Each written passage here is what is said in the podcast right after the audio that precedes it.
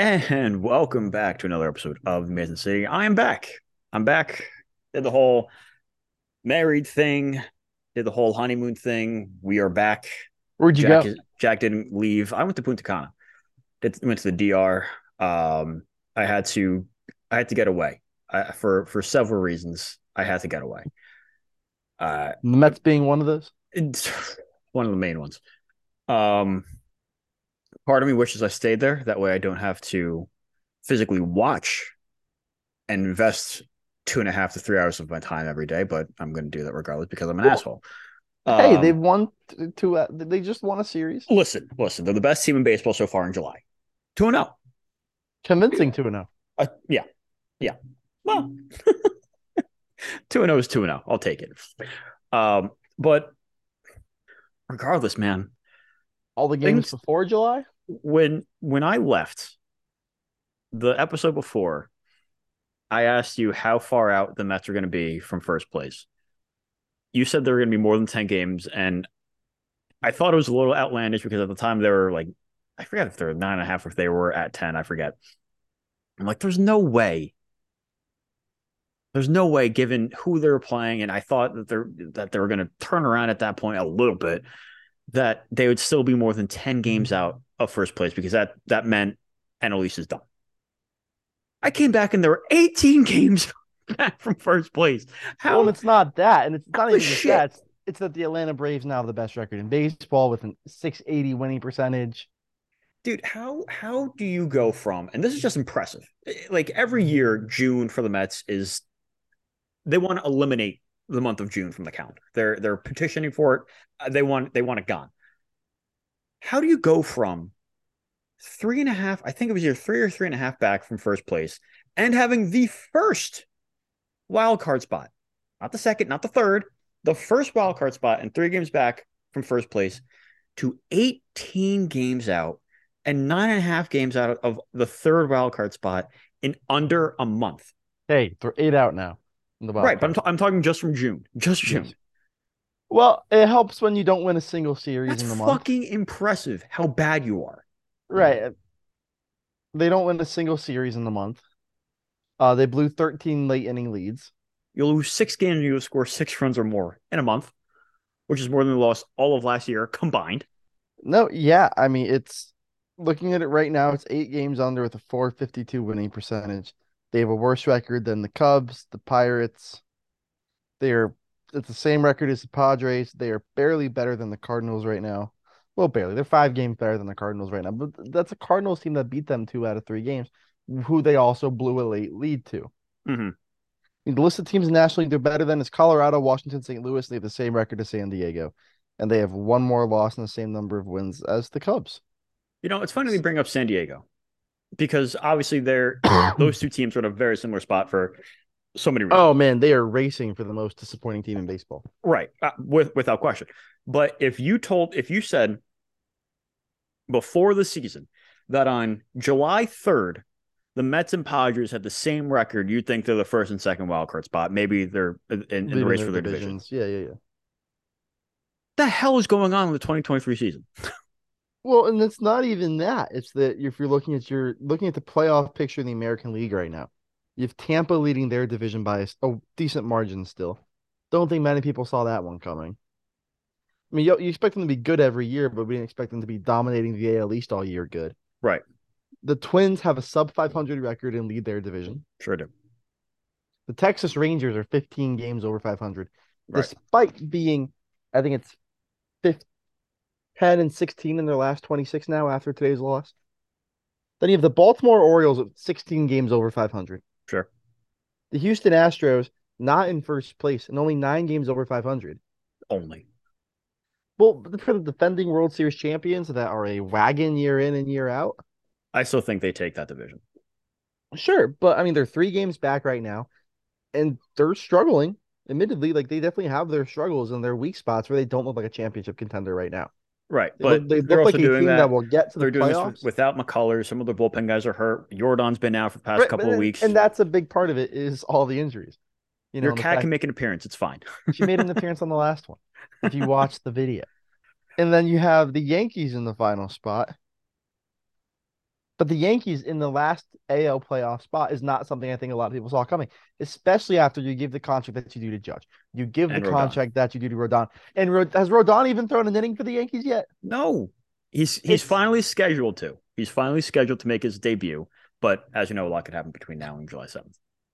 Right. Even just the um even just the National League wild card teams right now. He's got a tail wagging in your face. The first the first National League wild card being the Miami Marlins.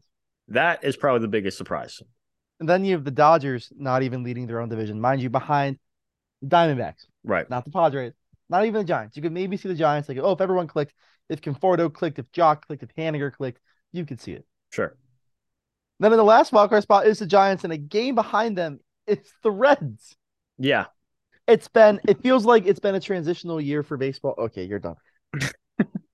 you know, like you have transitional years for franchises. Like you specifically look at the Mets, like 2014, transitional year. This feels like a transitional year for baseball, where you see some of these teams that you kind of expected, and for the last couple years have been in it. You know, you, the Padres going to the NLCS last year. The Dodgers' dominance in the, in the NL West might be transitioning out. You have a lot of these, you know, the Orioles becoming a top tier team, the Rangers finally putting it together. You're kind of having, I mean, the White Sox went They suck. from constantly being, you know, they were probably the worst 90 plus win team ever Sure. when they did it a couple years ago, but they're abysmal. It it seems like it seems like the younger teams are doing a lot better right now. We're just gonna sit right here. the younger teams are surprising to, te- to, to the league. They're they're pushing for the playoff spots. The Reds are the most exciting team to watch in baseball. They are Oh, electrifying. I'm not even sure there's a close second. I- like the the, the Braves are Arizona is pretty fun too, but again, young team.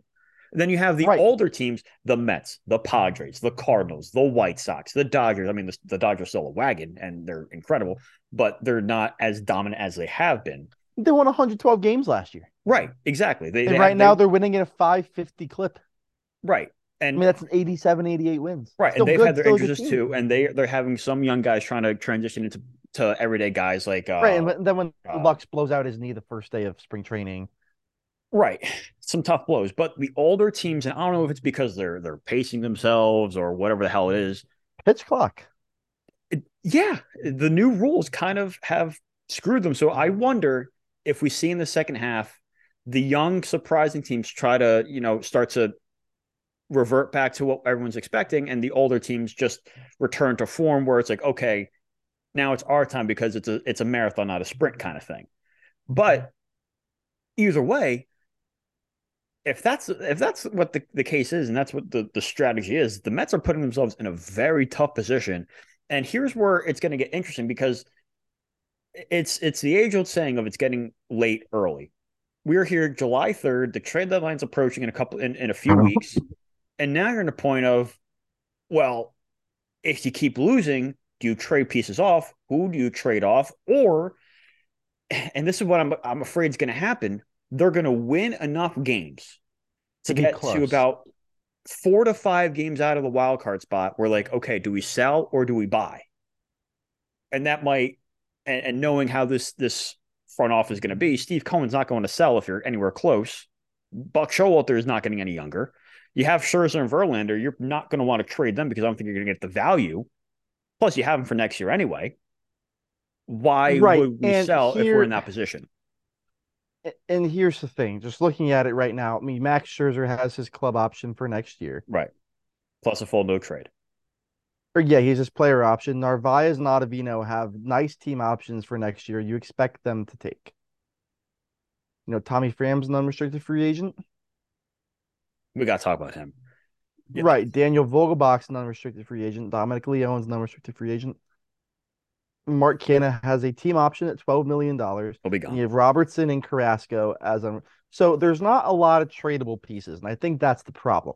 Is if your goal is to contend for next year, there is no one aside from Tommy Pham, and I'm not even really sold on David Robertson anymore, where you can move them and be like, yes, No, I, I think is- you, you can definitely I get still- something for Robertson. well, you can, but you're not going to get something that I think in the end will be worth not bringing him back next year. No, you're not going to get like a, a, a what was it your 2016 Aroldis Chapman trade you're going to get like a bona fide top 15 prospect. You're not getting a Gleyber Torres type prospect in return for David Robertson because he's 38. He's he's he doesn't have any control after this year, but for a reliable, dependable back back ending relief guy who has a sub two ERA, you're going to get something in return for him. Yes, but he's also some team's going to be desperate. But I think the other part of it is you have to look at his usage, how sporadic his usage has been this year. Is there concern that he might go down later in the year because he's the cat turned the light off? Tipsy, I'm gonna fucking kill you. Because there there have been outings where he goes for six outs, comes right. back, gets the day off, comes back the next day, six outs, and then he he doesn't come in for five days.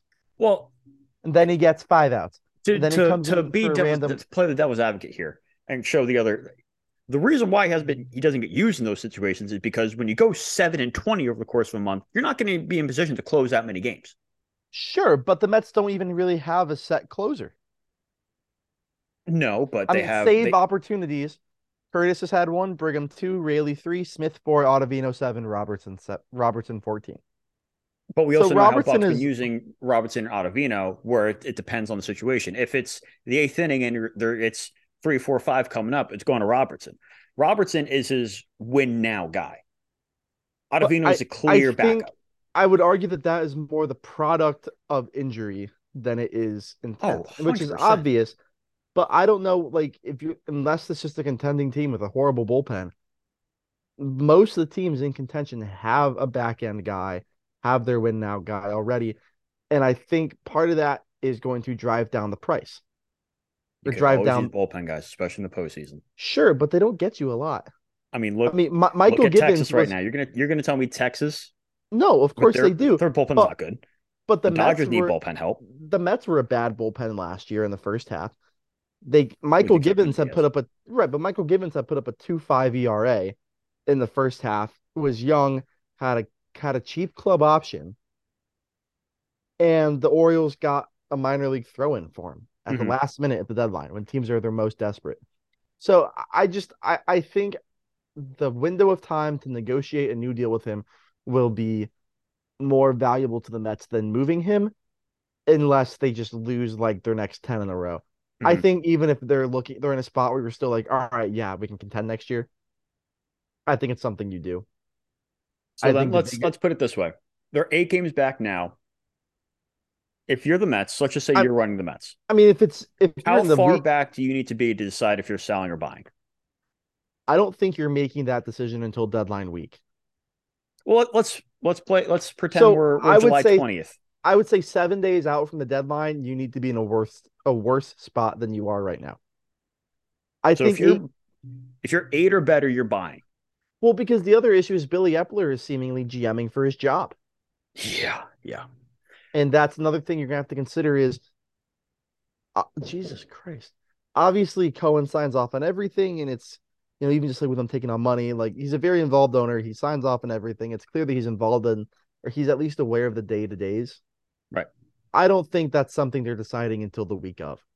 So I would say if they're worse than eight back at a week out from the deadline, they'll sell. Hmm.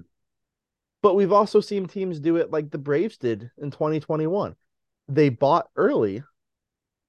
They bought around like a it's like two to three weeks left till the deadline with rental pieces that they could then turn around and flip if things went south. They went on to win the World Series.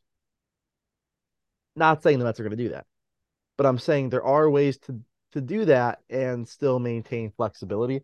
So I think it's kind of stuff like this where like today, you bring in a decent bullpen arm and Trevor Gott, who is definitely a different look than you have. I believe he's a lefty.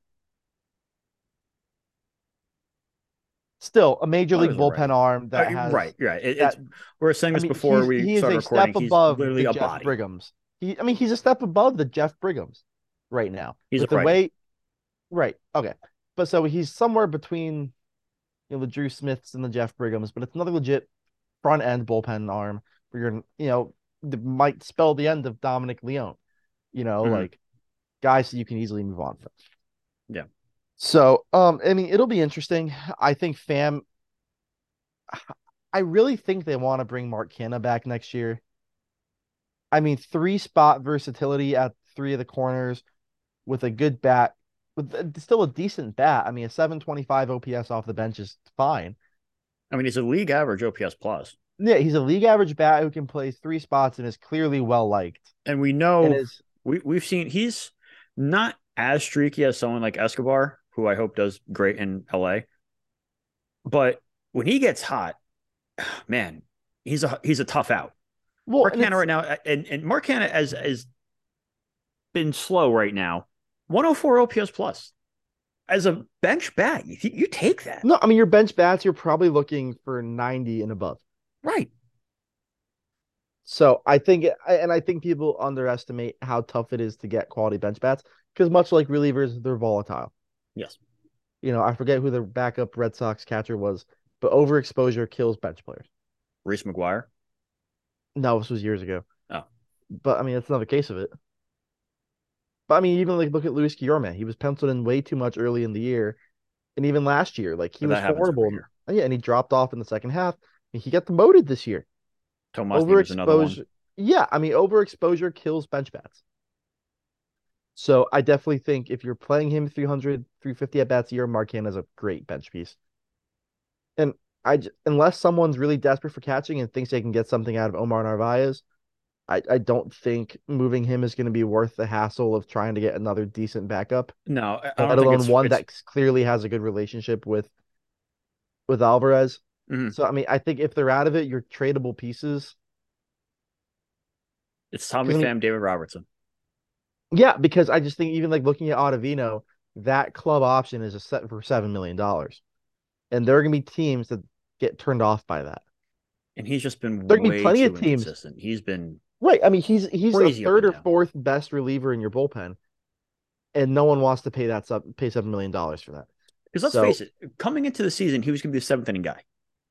Yeah, he was expected to be the Mets' third best arm. Yeah, it's possible that if Drew Smith pr- improved enough, he'd be their fourth best guy. I mean, and he's still been that, but it's just for seven million dollars, the Mets can pay that. It's fine. It's whatever. It's one year. There are gonna be other teams that look at that and are turned off by that. Right. So I would be shocked if he's traded. Um, I'd be shocked if Pham's traded just because of the twelve million dollar option. I think the Mets like that. That's attractive to them. He's their I best mean, hitter. On Sunday Night Baseball, he was hitting second. Mark Canha? Tommy Pham. Oh, did I say Tommy Pham? I meant Mark yeah. Canha.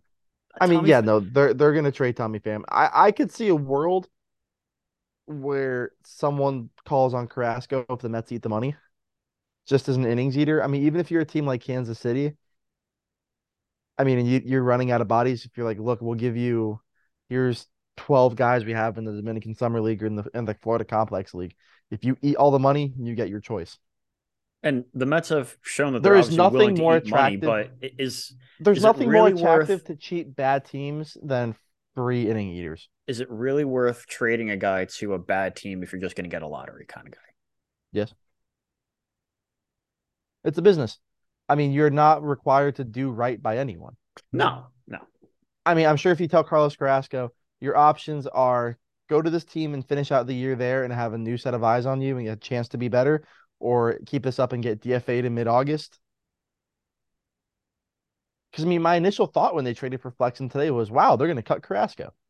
I thought, I thought they traded for Flexen so he can take that that Trevor Williams role that they've been looking for since the start of the season.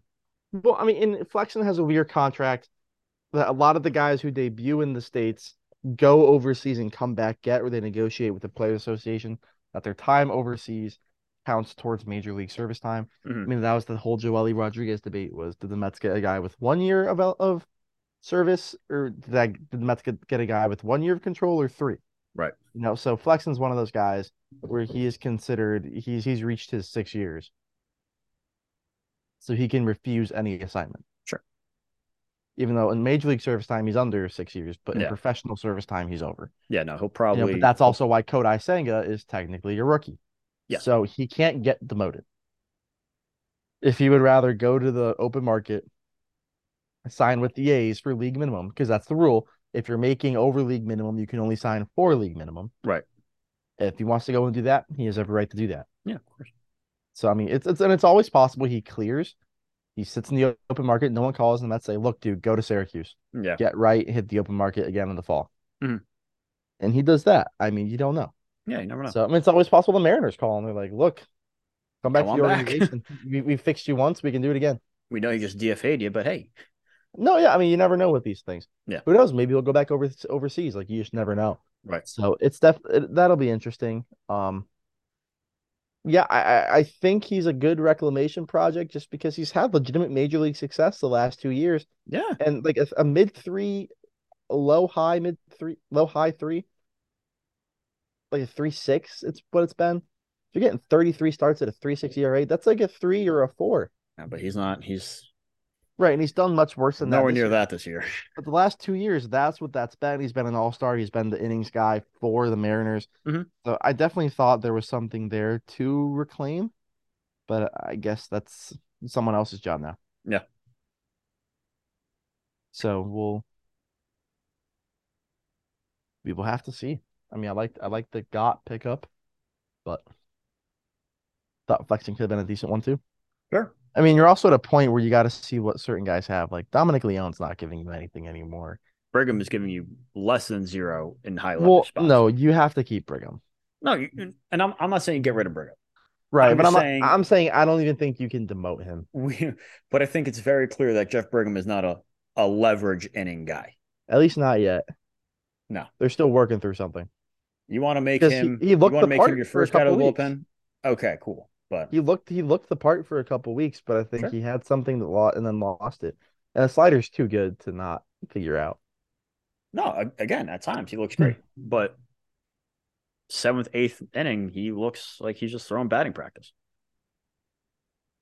Yeah, no, I mean, who knows? Maybe that's more of a mental thing. So it'll be interesting for them to figure out. Yeah. I am not quite sure what they're gonna do. What they need to figure out is they need to figure out how to stop making and just creating new ways to lose every couple of days. Well, yes, that that's a big piece. and they need to like that's one of the biggest differences from last year to this year is that last year they're finding ways to win this year they're finding ways, Finding to, ways lose. to lose. like every way you describe the mets 2023 season it's indicative of, of a bad team. Finding ways to lose consistently inconsistent can't hold leads. When you're pitching you're not hitting well. When you're hitting you're not pitching well. There's nothing so far and The maybe maybe we're overreacting over a bad month Well, and I don't think we are because it wasn't a bad month. it was a historically bad month Well, for and here, so many reasons here's what I told my dad the other night, and I don't know why, but this soundbite always sticks in my head. Terry Collins had like a week left in his job in 2017. Mhm. Rookie Dom Smith was up, and he gave Dom a like a 3-0 green light and with the runners on and two outs, and Dom popped up, something like that. Mhm. And someone asked him after the game, like, what was the thought process behind giving Dom Smith a 3-0? And he was like, I don't know. We're not good. We're not making the playoffs. There's a week left in the season. Something Hmm. along that lines. He was, or even it's like a, what would you have done? Like Right. that's what you kind of like. All right, he's checked out. It- you know, you you knew he's been bench- told his fate already Yeah, you knew Bob Guerin or whoever the bench coach was at that time was making the lineups at, the, the- at that point. And just like the constant remarks from Buck, Yeah. are really starting to rub me that way. Yeah. I mean, it's just like I don't think I don't think we're that far away from him being like, "Well, Tim Healey, what the fuck would you have done there?" it's like Like, and this is the frustrating thing man like does Tim Healey have lobby? Like, i'm on my i'm on my damn honeymoon and i'm still getting annoyed about this team well, that's your fault. it is my fault i'm very aware it's my fault but I didn't know Escobar got traded until like three hours after it happened. I'm in the hotel room. My wife is sleeping next to me. She's taking a nap. And I check Twitter and I see I see the Brett Baty error. I see everything that corresponds after that inning. And then I hear what Brett Baty has to say. And this is another thing that that makes that shows that they're a bad team is is this whole that whole day. Brett Baty takes accountability. Brett Baty, a rookie. He's what, 22, 23? He's taking accountability saying, This game is on me. Also, how many times have we heard a player say this game is on me? That's another thing that bad teams do. But at least they're showing accountability. They say that, that this game is on me. Then 10 minutes later, the manager of this team, who is maybe one more good season away from being a Hall of Fame manager, says, We're just trying to get through the eighth inning. We're mm-hmm. just seeing how it went. My guy, the shit are we doing here? Well, then in that We're just trying to piece together an inning against In a that- division rival in a that game where if you gap- win, you win your first series of the season. You try to maybe get some freaking momentum going into the end of the month. You can't be saying that you're just trying to piece together an inning. I felt bad for Josh Walker because he was put in a shitty spot. And then Jeff Brigham comes in and hits everybody. Well, and even in that 10 minute gap that you that you bring up, Jeff Brigham was like, This is the worst I've ever pitched. This is horrible. I'm so sorry. Like, this is on me. Brett said it's on him, but this is on me. And then the manager's like, Yeah, fuck it. It's incredible stuff. A manager's mm-hmm. press conference shouldn't be newsworthy this often. Maybe it's because it's the Mets, maybe it's because of New York, and obviously it's going to be amplified because of the market that they're in. But still, Buck, you're better than this. You won manager of the year last year in a landslide. I don't know if it's the expectations getting to this team, but holy hell, from top to bottom, they're having mental errors, and that's that's a bad thing. You have Lindor having mental errors. You have Brandon Nimmo, who's one of the smarter guys on this team, making constant mental errors. Starling Marte, what the shit are you doing the other day? You're the tying run in the ninth inning. You're trying to steal a base against Camilo Doval. Well, and then he's seemingly benched the next day and nothing is said about it. Yeah, that was pretty clear. That's was- the other that- thing is like That was pretty clear. you know, you know damn well if Buck had to bench Alvarez or Nimmo or Baty, he'd be like, Well, you gotta teach these young guys while you can still get to them. But then when fucking Starling Marte does it, not a peep. So do you think Alonso's gonna win the home run derby? I got a hard pivot for my sanity. um, I mean, he's he's got as good a shot as anybody. It's it's Pete. It- So this is- does this is this become like his legacy? I mean, assuming the. Mets never win a World Series when he's here. Well, Because it's that's- not well, it's you should never assume your team wins a championship. I right, feel like that's bad luck. Uh, that- it's fair. Like I honestly By thought way, I with that being said, I've I've conceded. I- Yeah, conceded is the right word. I've conceded to myself that the Braves are winning the World Series this year. The, chalk it up. my money's on the Rangers. Purely because in the last two years, two veteran managers have seemingly been brought out of retirement to take over teams with the young with young prospects that just spent a lot of money to contend. One of them the is World going Series, down. as you were saying. one of them is going down the shitter. The other one is obviously going to win the World Series. But um, what the fuck was I saying? Uh, Alonso, his legacy with the home run derby. Right. So if I mean if they assuming they never win a ring while he's here, is this his legacy? Like the guy who won the home run derby? I mean, I mean, he's he- the guy he's on that did pace squat to hit racks. 500 homers. That's crazy, man. Like, shit. That's hold on. I gotta pull up these career numbers. Listen. By the end of next year, he's going to be the Mets' all-time home run leader. Right. That's one thing. Is by the end of his arbitration years with the Mets, he will be the. He's currently at 171, Records And- what for the Mets? 242, Yeah, 252. that, that record is in serious jeopardy. So in 281 at bats right now, he's got 25 homers. So I mean, in 600 at bats, assuming he can still get to 600 at bats, Mhm. that's well, no, let's say just double his load that he's at right now because of the injury, and let's say you add like 100 at bats, Right, you're looking at like another 50 homer year. right. So let's say he hits 27 more homers for his career. 27 more homers puts him at 198. 198. He would So need he hits- 54 next year to tie it. which would also set the single season homer record. Right. So breaking mean, his own. Right. I mean, it'd be shocking if him and the Mets don't come to an extension. Oh yeah, I, I think. I mean that that'd be like if they didn't come to an extension with Wright or Reyes, right. or if they didn't come to one with Degrom. Like you have your undisputed public face of the franchise. All the kids love him. All the kids want to be him. Yeah, Right. and that's Pete on crack. Right. Like right. Pete, Pete, Pete might as well still be one of those kids. For sure. I mean, and he's he's averaging. God damn! Can they chill with the fucking fire? 171 home. So let's say he's putting it in ref- 162 average, he's averaging 46 homers a year. There we go. I mean, that's literally he needs to play like seven or eight more years at this pace. 10 to 12 if the pace worsens or he misses time. Right. I mean, it he's he's the best pure power hitter in baseball since Stanton. Yes. I mean, first going off pure power, like not including Shohei Ohtani. Yeah. I mean, it's between him and Judge. Yes. If we're not including Ohtani, so I feel like when you say, "Oh, he's the best in baseball," at this, the answer is probably just Ohtani. The answer is Ohtani. But I mean, between him and Judge, if Judge can stay healthy for a couple more years, Judge overtakes that. But I think just based on even you have to factor in health. He's the best pure power hitter in baseball since Stanton.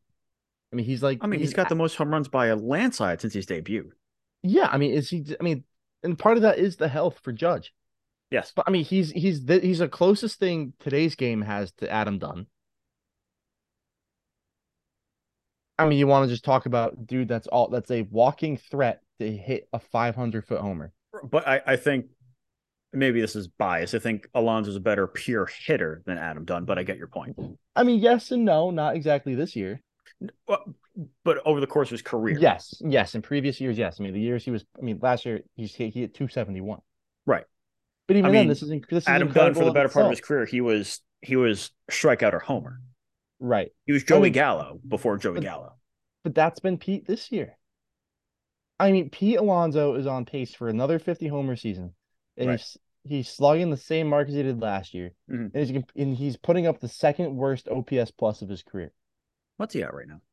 122. That's still pretty good. Sorry, 128. The career low was 2020. He hit 122, and he had a very similar year to this year. Low average, low OBP, high power, lots of strikeouts. But here here's where But even then, he isn't really striking out a ton this year.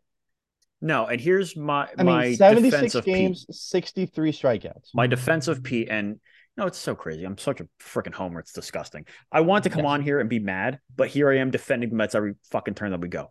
Um,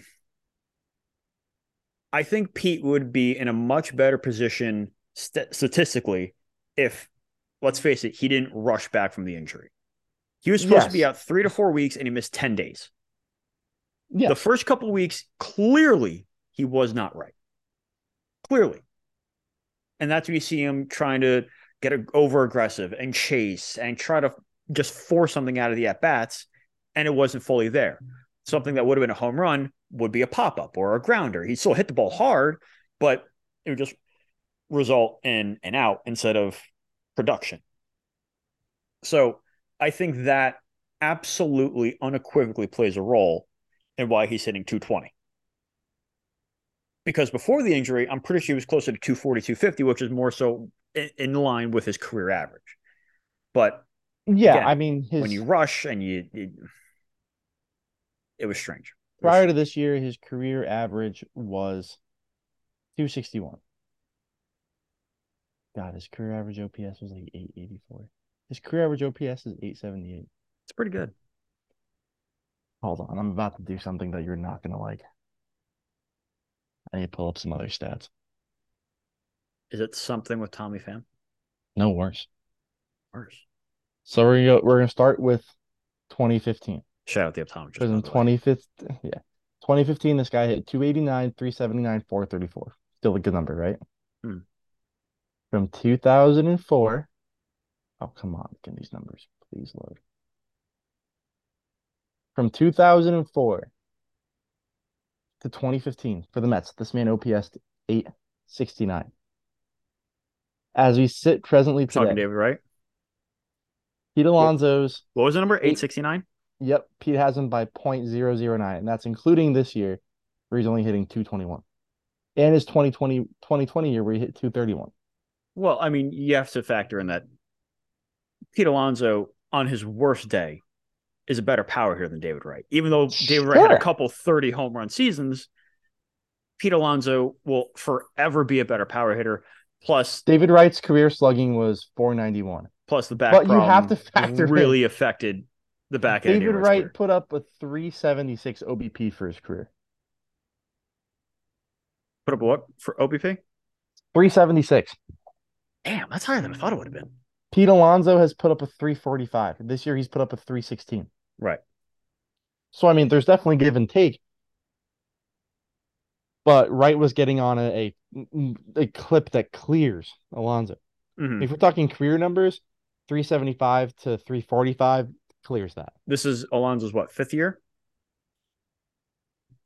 I think if you compare the first five years of career, David Wright is going to be a little bit better. Oh, that's a fun one. Go ahead. Or here 'Cause we'll now do I'm curious. we'll I- do four because we're gonna just go by at bats instead. Sure.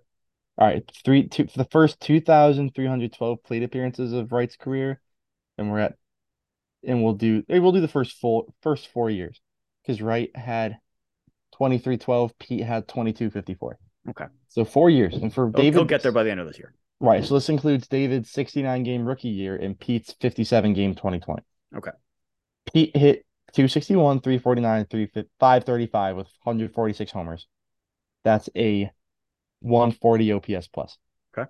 David hit 311, 388, 5- 533 with 97 homers. That's a 138 OPS plus. Wow. So Pete's OPS Pete's OPS was 884, David's was 921. But by league standards, Pete was a better offensive player. Power.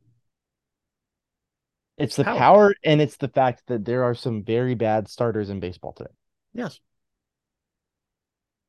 I feel like the bottom the, the bottom level starter is much worse in baseball than it was 20 years ago when Oh, I, I don't even think that's even a question. And if you want to feel old, David Wright debuted 19 years ago. I was nine. You're 28 now, buddy. Mhm. You're in the fourth grade. Now you're married. Get fucked. Thanks. I'll say it. But um 19 years ago, you're what, two weeks old? 19 years ago in 04, I was two. I was probably one when David Wright debuted. 2004. Alex Ramirez was one. 2004, I don't think Jett Williams was born yet. Mm, that hurts. Yep. That, But- that- I don't feel good about that one. All right, so we sit as we were. That's- That's a stinger right there. I yeah, I'm gonna quickly pivot so you don't start. Please do. I might. I might just die right here. I can carry out the rest of the, the yeah. rest of the episode. All right, so I mean, as we sit, Yeah. July 3rd, hmm going into the to the holiday, Marlins have a game and a half on the first spot. Dodgers half a game on the Giants for the second spot. Giants are one ahead of the Reds for the third spot, followed by Philly a game and a half out. Then a cluster of teams. Mhm. You go Pirates six and a half, Cubs seven and a half, Mets and Padres eight. Not counting the bottom three teams in each division.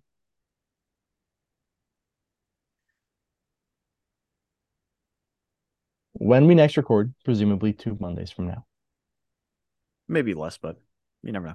Yeah, I mean, you never know with trade deadline season. Right. I mean, obviously, it's a weird schedule because you have the All Star break coming up. Mhm. Looking at it right now, so hypothetically, two Mondays from now, the 17th, they will have played three with Arizona, three San Diego, three with the Dodgers.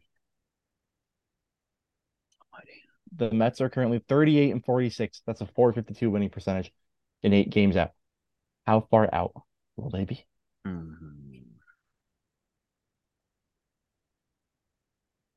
I'm gonna say six games. I was gonna say six. I, I feel like the they- same number. I feel like they played well in San Diego or in Arizona. They played reasonably well in San Diego last year, and it's something about them playing the Dodgers at home. And they also miss Arizona's best two guys. They're not facing Merrill Kelly, who's on the IL. They're not facing Zach Gallen. They're scheduled for Zach Davies, then Henry, and is that Ryan Nelson? Ryan Nelson, yes. Ryan Nelson, not Ryan. Okay, mm, that's confusing.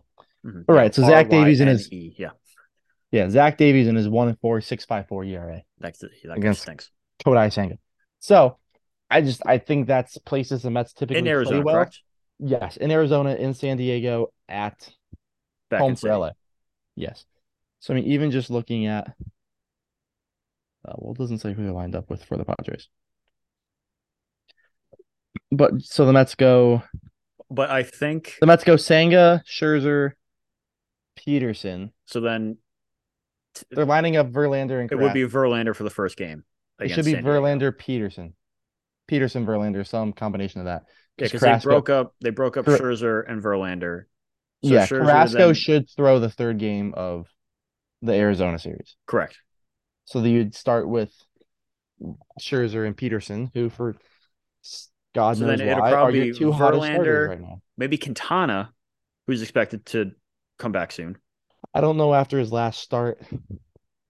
Last start in Syracuse, from my understanding, has people has people in the Mets thinking one more start won't hurt. And since Peterson has thrown well since coming back, they're willing they're willing to take their time. He's got If what ten Peterson- shutout innings. Ten innings of one up? run. Ten Oh, innings one of run, one run okay. baseball. I mean, he's walked six. But that yeah, was his story the last walks year. are still a concern. That was his story last year. Was the walks were always a concern, but in his best days, he was the slider and the sinker were playing off each other so well. Strikeouts and double play were drowning everything else out. Mhm. God damn, I hate fireworks. We all do, buddy. But um, yeah, I, I think, I think six and three is wishful, but I see a path to it just considering who they're facing in Arizona. I feel like that could be a two and one, and then asking them to go four and two against a bad Padres team and a good, not great Dodgers team at home. I think that's fair to ask. I mean, it all depends on how how everything's lined up.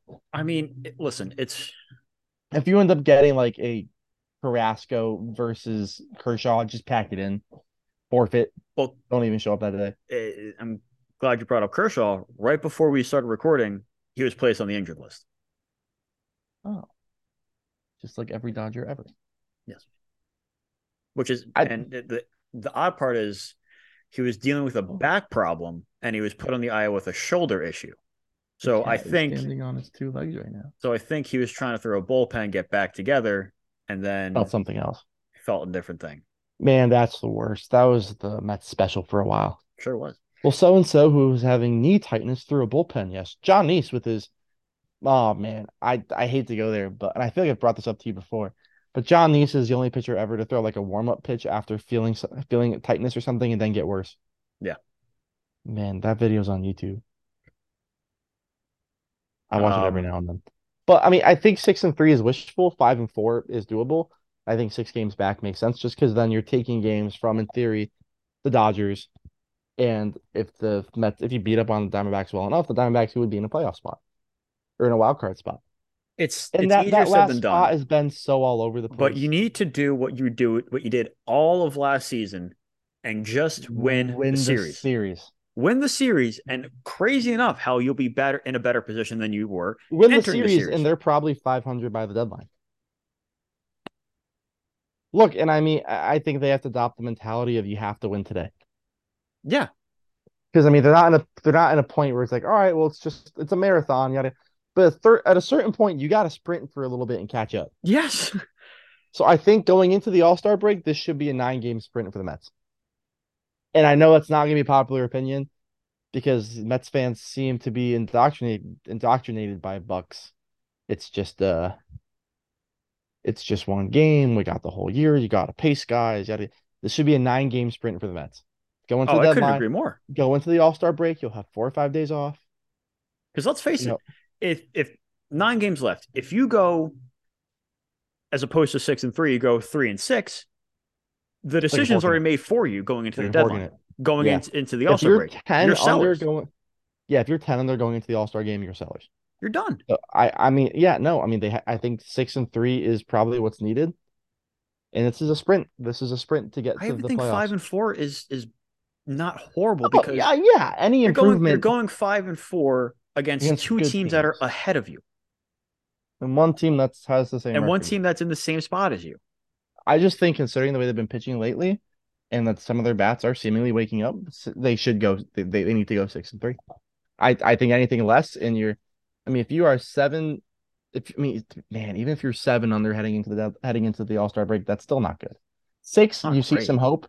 No, if you go six and three and go into the deadline like five games under, or go into the to Fourth of July five games under after being like 11, 12 games under, because you got you can't forget they're coming off taking two out of three from the Giants. Mhm. A team ahead of them. The team who you, I think you said has the third wildcard spot right now, right? Yes, that's how they're able to make some good inroads. But I mean, just looking at it, beat the took two out of three from the Giants. So then, if you can go three, if you can go six and three, that's eight out of your last twelve overall. You've made up four games. You've won games against teams in playoff spots ahead of you, and you've pushed down further a team behind you. It's, I mean, this is this is a, I guess you want if you want to call this is you're in the midst of a 12 game sprint for the Mets where they should go. They need to go eight and four. Right. You're off to the two and one start. Just win the series. When you're matched up with the Diamondbacks, I think you could you could say you sh- they should sweep. I mean, it's the Diamondbacks, 15 games over 500. They're a good team, but if you have Zach Davies, one and four, a six five four ERA, you should win that game. You're throwing Scherzer against um. Shoot, what's his first name? Tommy Henry, rookie. Only like 13, 14 is only 13 starts in. Scherzer should should, be a win day. You should win that game. And then you go likely Carrasco against Likely Carrasco. Ryne Nelson, who is- isn't great in his own right. But mean, made the Angels look stupid in his last start. Right, but that's a winnable game. Mhm. So I, I mean, if that's if you get the Carrasco that went six shutout against the Cubs, you'll be fine. You should win that game. So I mean, these are winnable games. These are games the Mets have a chance in, and it's not the stupid. Oh, well, you always have a chance in every game you play. You have a legitimate chance in all three games against the Diamondbacks. Mhm. It's lining up. You'll have a strong. You'll have strong pitching. You'll have hot pitching. You'll have a hot Scherzer. I mean, a hot Verlander, a hot David Peterson, and a hopefully hot Kodai Senga going into San Diego. Mhm.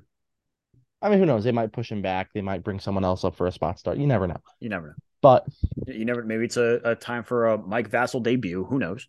yeah, you just don't know. I'm just And- throwing and- shit out there. Well, no, I mean it's possible. Like you can go a man short in the bullpen for three days if you're then going into the All Star break. Right. And then you have three against the Dodgers at home. I mean, you're in the midst of a 12, 12 game sprint. You're two and one to start. But I think they'll be around six back after the All Star break. I think if we're going that that one week prior as the the the deciding day of whether to buy or sell, my magic number is five. Within five games. I think if you're outside of that, gotta sell pieces. Yeah, I mean, well, let's see. Who are they playing coming out of the break? Coming out of the break, I mean, to be fair, you do immediately after have the White Sox after the Giants or after the Dodgers. That's as you said, that's that's a pretty winnable series. Oh, yeah, I mean, you have six more before the break. By then they you, might you be have the Dodgers coming out. Then you have three with the White Sox, two with Boston, two with the Yankees, three with Boston, two with the Yankees. I mean, then you go four with Washington, three with Kansas City. And I mean, the schedule in August lightens up. I mean, if they're playing better baseball, they're at least a 500 team going into August. You have the Royals, you have the Cubs, you have the Cardinals. But as Who we've seen what- since last September, favorable games mean nothing to this club. They Yeah, but you got to win them. You got no Well, one I cares mean, about your payroll. breath, the Mets have win taken- the damn baseball games. The Mets took the season series from a how far over the, from a Giants team eight games over 500 in the playoff spot. Right. You know, they took the season series from the Dodgers last year, who won 11 more games than that. Mhm. I mean, they're good against good teams and they're bad against bad teams. But one of those is a lot easier to fix than the other. Yes. So, no, I I think if you go into the, you got six games left. You're eight under. I think if you're at least if you're six under going into the All Star break, you don't have any definitive decisions yet. no, no. and I think would I, think you then give yourself six games coming out of the break. Three with the good team in the Dodgers, three with the bad team in the White Sox. Mhm. I mean, if you if you take two out of three from the Dodgers, then shit the bed against the White Sox. Doesn't matter. Pack it up, go home. Come back next year. Yeah. So, Oh, yeah, yeah, I think they probably have 12 games left before they have to make a definitive decision. Yeah. Yeah. I just hope they don't do the stupid thing they did in 2019 where you kind of buy, but you also Yeah, kind of well, sell. Yeah, it's like you're selling off pieces, but you're buying guys with control for next year. That's going to be like important. Like you can't, you can't really go both ways here, Yeah, I mean, you Either can in some into it- respects. Like if you want to, like if you don't, one way or the other, man. well, I mean, you can you can sell, but like don't do like where you sell off some pieces, you buy some pieces, you keep some guys, like what the Red Sox did last year. Like you sell off some, you sell off some pieces, but then you also trade for Tommy Pham, but then you also don't trade some other pretty tradable guys. Right. Like holding on to JD Martinez through the deadline. that was strange. No, that was Right. that Well, was they're also very weird. selling off some other pieces and also bringing in guys like Pham and Reese McGuire. So you just hope that it's a definitive one way. And if they decide to sell, then you can always sell while buying for the following year. That's what the Yankees did last year. Yeah. I mean, they tra- they, they moved some pieces to bring in Clay Holmes. I mean, it just I mean, Christ, the Yeah. AJ Ramos trade. And that that's Well- the trade that I was referring to. Yeah, I mean, I think it's okay to do that. But I mean, if you're selling off rentals while also bringing in rentals, Yeah, that's not going to work out too well. I don't think so. But I think this is uh So where do you think they are heading into the break? Eight games under right now, six to go, three in Arizona, three in San Diego. I say that they are four under or six under. so Let's six under and and theoretically also six back. Six or seven back. Yeah. I mean, if the Giants, if the Giants, Dodgers, Depends, obviously, it depends on the other teams. What? Yeah. Yeah. I mean, I'll say they're, if they win six, if they win four out of two, they'll probably be seven back at worst. Yeah. I mean, they will I get, at think- worst, they will gain, they will gain a game. I'm pretty. I'm pretty much right there with you. I think around six under, five six under, is around where where I expect them to be. And let's face it, they kind of need to be. Yeah, because I mean, even then coming out, they should go four and two. With Should. considering they're they're home for the Dodgers, home for the White Sox. There's at the least four winnable games in there. Yeah. I mean, that's the thing is right now you, you just gotta start winning winnable games. Win the series. When you because when you don't win winnable games, you look up two weeks later and you're at the same spot. Yeah.